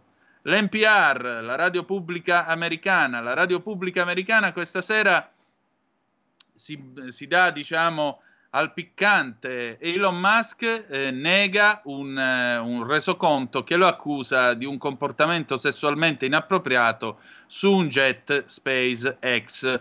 Tesla e il, il, l'amministratore delegato di Tesla e SpaceX Elon Musk sta rintuzzando l'accusa di comportamento sessuale inappropriato dicendo che un articolo uscito sulla stampa che lo accusa di aver, eh, diciamo così, tentato un approccio con una hostess su un aereo privato è falso e motivato politicamente. Questa dichiarazione arriva dopo che la testata Insider ha pubblicato alcune parti di una, decre- di una dichiarazione con cui una donna eh, dichiara che eh, Musk si è, ehm, si è sposato, si è, diciamo così, eh, spogliato, eh, si è, spogliato davanti eh, a questa sua amica e l'ha eh, toccata impropriamente nel 2016, quando l'amica della donna lavorava come eh, hostess sulla, sulla, sulla flotta SpaceX di jet privati. La donna dice che Musk avrebbe chiesto a questa sua amica di compiere degli atti sessuali e in cambio le avrebbe regalato un cavallo. Poco prima la hostess era stata eh, incoraggiata a imparare come dare dei massaggi. Andiamo bene. Deutsche Welle, i tedeschi, il G7 prepara circa 20 miliardi di dollari per l'Ucraina. Il governo ucraino non è riuscito a raccogliere le tasse sin dall'inizio dell'invasione russa e adesso l'appoggio internazionale vuole appunto tenere in vita il suo budget governativo. Altra notiziola che è in basso, perché tanto ve l'abbiamo già detto leggendo la BBC, che il nuovo impegno porta l'esposizione totale dei paesi del G7 verso l'Ucraina a 20 miliardi di dollari. La notiziola più in basso, la Germania è pronta a consegnare 15 carri Gepard all'Ucraina nel mese di luglio. Il Ministero della Difesa tedesco ha dichiarato che il carro armato antiaereo sarà utilizzato per proteggere le infrastrutture critiche in Ucraina dagli attacchi dei russi. L'Ucraina, dichiara appunto il Ministero della Difesa tedesco, riceverà 15 carri antiaerei Gepard da, eh, dalla Germania appunto nel mese di luglio. Inclusa con la consegna di armi ci sarà anche tutto il percorso di addestramento a cura delle forze armate tedesche e la fornitura di circa 60.000 colpi da sparare. Eh, l'annuncio è arrivato dopo un incontro quest'oggi tra il ministro della difesa tedesco Christine Lambrecht e la sua controparte ucraina Oleksiy Rezhnikov.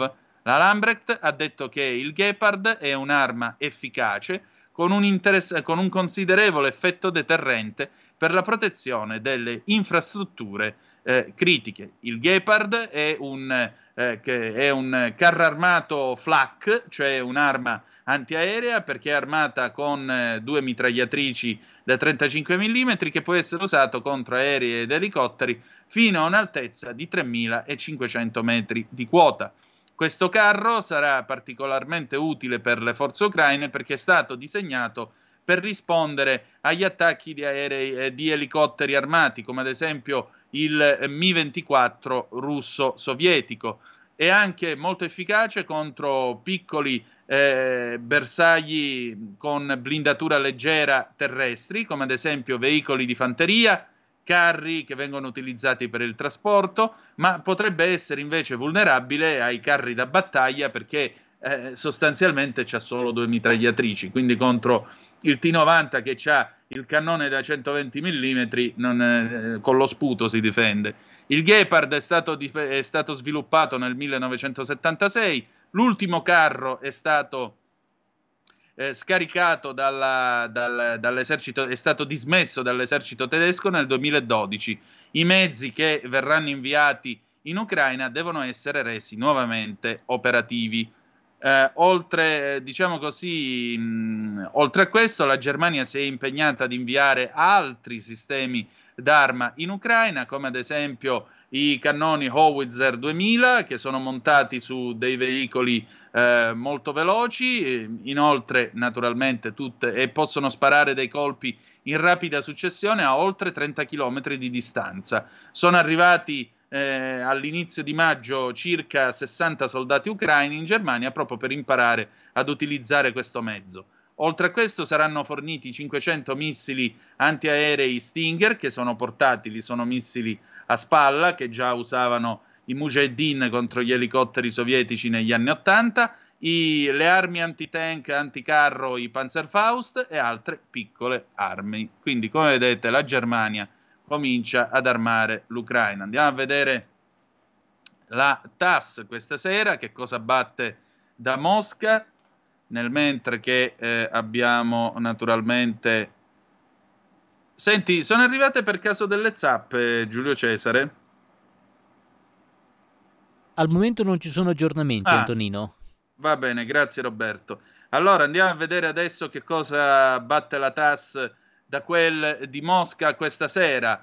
Uh, Putin dichiara che le cyberaggressioni contro la Russia, così come l'attacco delle sanzioni in generale, hanno fallito non sono riusciti alle inique sanzioni, per usare un termine che in Italia si è usato in altri tempi, non sono riusciti a piegare la Russia. Nel complesso noi eravamo pronti a questo attacco eh, e questo è il risultato del lavoro sistematico che è stato portato avanti negli ultimi anni. Questo è stato sottolineato dal presidente Putin. Il presidente russo Vladimir Putin, scrive la TAS, ha sottolineato quest'oggi a un incontro, a una riunione del, del Consiglio di sicurezza russo, che l'aggressione telematica contro la Russia, così come l'attacco delle sanzioni, non sono riusciti.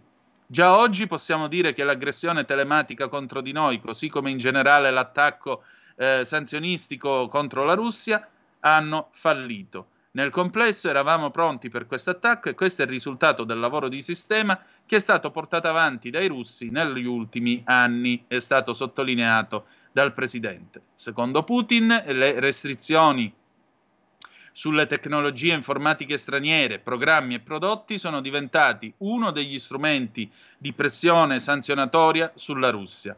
Ha quindi sottolineato che una quantità di fornitori occidentali hanno unilateralmente abbandonato il supporto tecnico loro, eh, dei loro impianti in Russia e in questo caso hanno eh, limitato il lavoro o addirittura bloccato i programmi di sviluppo dopo che naturalmente i loro aggiornamenti erano diventati molto più frequenti.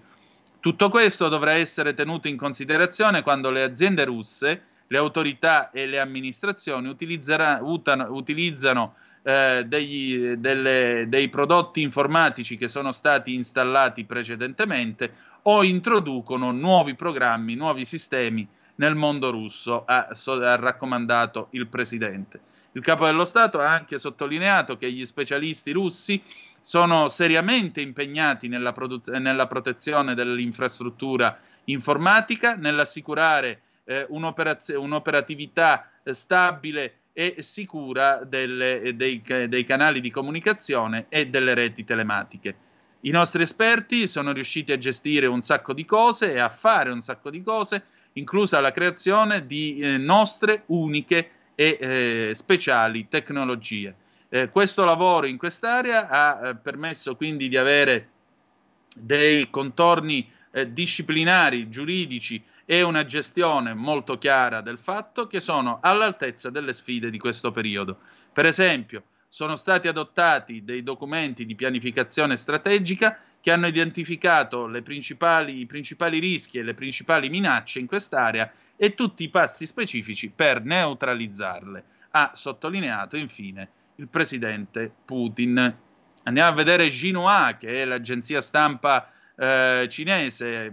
Ieri avete sentito eh, Xi Jinping ha sottolineato ancora una volta, parlando ai BRICS, Brasile, Russia, India, Cina e Sudafrica, che questo gruppo deve contribuire alla stabilità mondiale. Era una tirata di orecchie, ovviamente, anche nei confronti dei russi. Oggi ce n'è un'altra perché Xinhua fa un editoriale, pubblica un editoriale a proposito della questione dei diritti umani. Sapete che il cardinale Zen, uno, eh, un ex arcivescovo di Hong Kong, salesiano, è stato arrestato in quel di Hong Kong qualche settimana fa, tenuto in gattabuia una notte e poi rilasciato su cauzione perché colpevole di pagare i soldi a quelli che a eh, Hong Kong fanno le manifestazioni e le proteste contro il regime cinese. Bene, sentite qua che cosa eh, che cosa dice invece mh, Xinhua allargando il suo campo di critica alle critiche che vengono rivolte eh, a quello che accade nello Xinjiang e non soltanto a Hong Kong.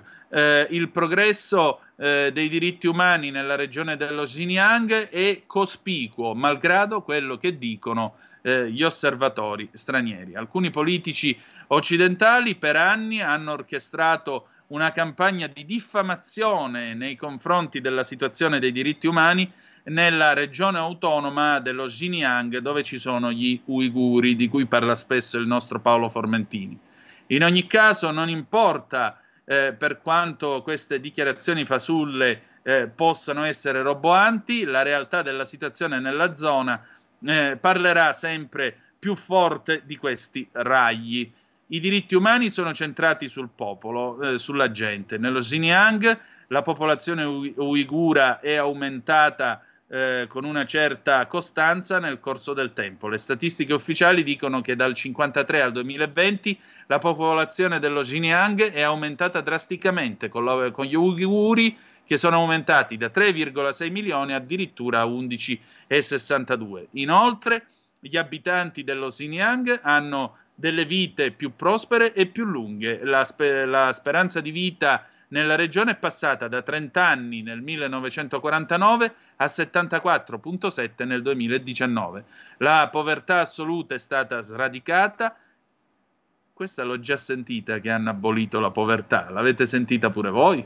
Comunque è stata abolita la povertà assoluta nello Xinjiang e eh, la, la, il, reddito dispo- il reddito pro capite di abitanti nelle zone urbane e nelle zone rurali sono aumentate di oltre 100 volte dal 1978 al 2020. Quindi quello che dicono gli occidentali su questo punto, incluso Paolo Formentini che parla ogni volta della persecuzione degli uiguri, secondo Xinhua è falso. Ora scegliete voi a chi credere. Io credo a Paolo Formentini, non so voi.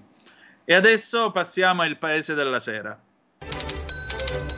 Il Paese della Sera, la rassegna stampa italiana di Zoom.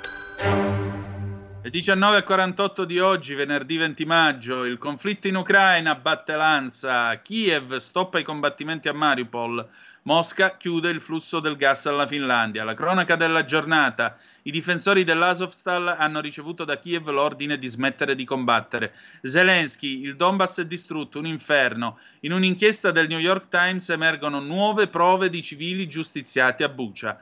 Le importazioni di gas naturale della Russia in Finlandia verranno interrotte sabato. La nuova Europa che nasce dai, sugli errori di Putin. Mm, andiamo avanti. Di Maio, piano dell'Italia per agevolare il dialogo delle parti e la pace.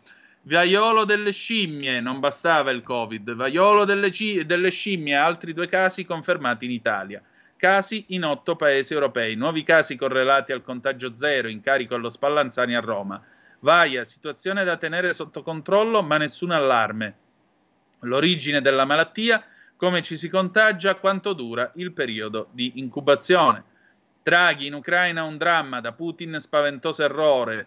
Una famiglia italiana e un togolese rapiti in Mali da uomini armati. La Farnesina sta compiendo le dovute verifiche. Tensione sulla concorrenza, la Lega non vuole la fiducia. Draghi, io non sono stato eletto, ma nominato per fare. Il Premier scrive una lettera alla Casellati in cui chiede che il DDL concorrenza venga approvato entro maggio. Infine, Falcone Borsellino, la mostra fotografica dell'Ansa in quel di Palermo. Passiamo all'Aggi. L'Aggi questa sera apre con la notizia appunto del rapimento di una coppia italiana con il loro figlio, lo riferiscono fonti locali, citando anche un quarto uomo che è un cittadino congolese e eh, oltre appunto a quello del eh, scusate, un cittadino togolese. Un attimo che si ricarica la pagina e procediamo con la lettura di quello che presenta questa sera l'Aggi. Abbiamo ancora tempo comunque, 346 642 7756 se volete essere dei nostri attraverso la zappa o Whatsapp. Eccolo qua, Kiev, ecco qua. Kiev sta studiando il piano di pace italiano, batte l'Aggi. Draghi, ho chiesto a Biden di chiamare Putin. Un portavoce del Ministero degli Esteri di Kiev precisa comunque che ogni decisione politica deve rispettare sovranità e integrità territoriale dell'Ucraina. Il premier italiano ricorda le telefonate con i due presidenti per convincerli a dialogare. Hacker filorussi rivendicano l'attacco a diversi siti istituzionali italiani. Nel mirino ci sarebbero, tra gli altri, i siti dei Ministeri degli Esteri, Ambiente, Beni Culturali, Istruzione e Difesa, oltre a quelli di Governo, CSM, de- Corte dei Conti e Agenzia delle Dogane. Uh, in Mali, appunto, è stata rapita una coppia italiana con il figlio, lo riferiscono fonti locali, citando anche un quarto uomo, un cittadino togolese. Il fatto è avvenuto a Sincina, nella regione di Sikasso, a est della capitale Bamako. I sequestrati apparterrebbero a una comunità di testimoni di Geova. Farnesina, eh, Di Maio segue in prima persona il caso. Vediamo allora cos'è questa storia del piano di pace italiano. Eh, Agi, il premier italiano Mario Draghi, parlando alla scuola Dante Alighieri di Somma Campagna nel Veronese, ha ricordato la telefonata avuta tempo fa col presidente russo Putin nella visita recente a Washington dal presidente americano Biden. A Putin ho detto, ha premesso, la chiamo per parlare di pace. Lui mi ha detto non è il momento. E ancora, la chiamo perché vorrei un cessate il fuoco. Non è il momento.